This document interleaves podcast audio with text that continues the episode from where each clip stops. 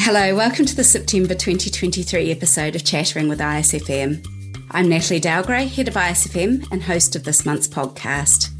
First up this month, Dr. Yaiza Gomez Mejias speaks with Dr. Jenny Brown on her ISFM 2023 Delegates' Choice award winning abstract Perioperative anaesthetic complications in healthy cats undergoing anaesthesia for neutering in first opinion practice. We're also featuring our monthly JFMS Clinical Spotlight interview this month, Dr. Kelly St. Denis discusses inhalational therapy for feline inflammatory airway disease with Dr. Michael Barchilon. We hope you enjoy this episode. At the ISFM Congress in Dublin, Jenny presented the results of her study on perioperative anesthetic complications in healthy cats undergoing anesthesia for neutering we neuter cats on a daily basis. Would you mind summarizing the main results of your study for the vets who are listening to this podcast? Yeah, sure. So we looked at, it was a retrospective chart analysis. So we looked at anesthetic charts from just over a thousand cats and looked at a few different things. So the first thing looked at obviously was that was the mortality rate. And sadly, we did have one cat in the study who did die it wasn't really a big enough numbers in the study to really come to conclusions about that, but it was consistent with previous studies in similar populations. Next sort of thing, we looked at the most common complications that have been identified in these cats. And our top three were hypotension, so low blood pressure, bradycardia, so low heart rate, and hypothermia, so cold temperature. And we made the definitions by doing like a literature review first, so we knew what we were looking for. And then our final bit was looking at any factors that were associated with an increased instance of these complications. And sort of really the most stunning one was that a longer anesthetic duration was associated with increased likelihood of all three of our top complications.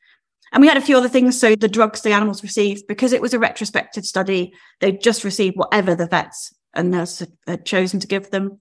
So hypotension was associated with an acepromazine pre-med whereas bradycardia was associated with a medetomidine, which is probably unsurprising for people who know how the drugs work. So there were some interesting sort of drug effects as well. As an advanced practitioner in anesthesia, would you like to share any recommendations or tips regarding the use of isoflurane and medetomidine? So I think in terms of isoflurane, that definitely was potentially linked with an increased risk of hypothermia if they had a higher maximum percentage of isoflurane. So across quite a lot of the complications, we were seeing that the higher your isoflurane, the more likely you were to see these complications. So I think it is important to think about how we can minimize the isoflurane dose. So using multimodal analgesia, making sure that when we do see these things like low blood pressures, we're turning the vaporizer down and looking at other ways to provide analgesia for them. Medetomidine, other than being associated with bradycardia, didn't seem to be a risk factor for any of the complications. And I think when we look at bradycardia, when we looked at the literature definition, it probably wasn't in a population of cats who were receiving alpha 2s because quite a lot of literature is when we were back when we were using ace acepromazine. So I would say don't be worried about using it. Thank you. That I think that's going to be very helpful for many people. Thank you so much. Oh, thank you very much. And now over to Dr. Kelly St. Denis. She's speaking with Dr. Michael Barchilon about his JFMS clinical spotlight article, Breathe Easy a review of inhalational medications for feline inflammatory airway disease. Don't forget, JFMS is an open access journal now, and the link to read the full article is in the show notes. What's the difference between asthma and chronic bronchitis, and what's so important about knowing why it's different? I think there's a couple of reasons. I think practically, probably the most important thing is that they don't tend to have airway collapse, which is one of the hallmarks of cats with asthma. So they should be treated differently because they don't have airway collapse. I think that's probably the most practical difference. The other thing I think that's a little bit tangential, but I think is important is that if we diagnose a patient with asthma, one of the hallmarks of asthma is that they have eosinophilic airway disease. And if we can prove that, then we know that there are other things that cause eosinophilia, like heartworms, lungworms, even just knowing that it's eosinophilic versus neutrophilic, which is t- typical of bronchitis patients, then we still can further pursue additional diagnostics to make sure the patient truly has asthma and not heartworm disease, for example. Yeah. Thinking about steroids, probably a lot of cats we were talking about earlier end up on oral steroids. And of Yeah. course, that delivers steroids to the entire system, whereas we have the option to deliver steroids directly to the lungs, which is probably more ideal. But there is a lot of pushback. It can be really difficult to get caregivers interested in this. I think it can be quite extensive in time, but certainly worth the while. And as you say, if people are clicker training or working with their cats at home, that's just something you could start working towards should they ever need it. What's your sense of how long it would take to train a cat if you were just cold turkey starting to train them? Yeah. So my conversations with owner is typically about a month. My conversations with caregivers tends to be somewhere in the range of it's going to take time. Let's try prednisolone for a month and, and then tr- slowly transition over that. Cause I think the worst thing to do is to accelerate or try to accelerate it and force a cat to, to do inhalation when it Mhm. doesn't want it. And then you've totally broken the trust. I typically give them a couple weeks to a month for that slow progression. Yeah, and it seems like it's it just takes patience. In the article, it says inhaled glucocorticoids are not immediate acting, so it's recommended to overlap treatment with oral glucocorticoids anyway. So as you say, that kind of gives them time. We're talking about inhalational therapy, and one thing that I'm not very familiar with is nebulizers. So they, I don't know if it's because they're not as readily accessible or well promoted, or just that we get what we need for asthma out of the inhalational therapy through the inhalers and masks. Did you want to tell us a little bit about nebulizers and what kinds are available and what role they would have for us in practice?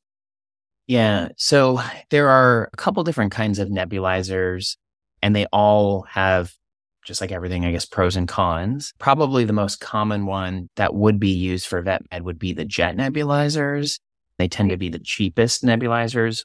Um, but what nebulizers do is they basically aerosolize whatever medication you you're doing versus something like a puffer, like you you described. It's already aerosolized and you're just delivering it. So a nebulizer changes the composition of whatever you're giving.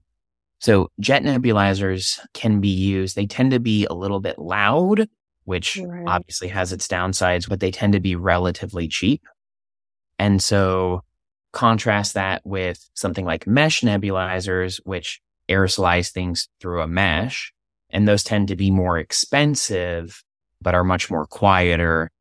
And there are studies looking at different types of nebulizers. And there's also like a piezoelectric oh, which is in in the middle, if you will. There are no studies really hmm. comparing the efficacy of these things in cats. And there's a surprisingly little amount of information comparing the efficacy of them in humans.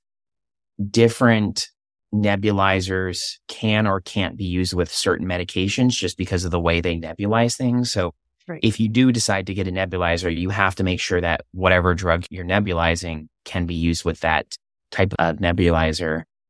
I think that nebulizers could represent a really good way to to aerosolize medications. And one of the things that I think potentially could be in the future is trying to nebulize molecules that are even smaller to try and get down to the lower airways. Because if you think Right. about a cat, their airways are already so small. Most of what is available, there, there are obviously some veterinary products, but not uncommonly people will buy human nebulizers, which will aerosolize the medications for human airways. I think that there are going to be some smaller molecules that, that will be available. But as far as I'm aware, they're not currently available for vet med. And the other big problem here is price. And so nebulizers, you have to buy the machine. It, it can be loud. It can be expensive, but I think nebulizers potentially can offer a very good way for us to get medications to our patients. But I think we're really just in the infancy of inhalational medicine to begin with. But I think that they're promising. I think that they're promising. Yeah, I hadn't really given it any thought. Before I was reading the article, went, wait a second. I hadn't really thought about nebulizers before because we do focus so much with asthma and inhalational therapy with the Yeah. chambers. So Yeah. I, I think the chambers are, are relatively easy and they're relatively cheap compared to the nebulizers. Whether they're better or worse than nebulizers, I still think, I think we need to figure that out. yeah. And it may be just like you said, what applications each has that may Yeah. be different. So at least for now we're we're doing well with what we have.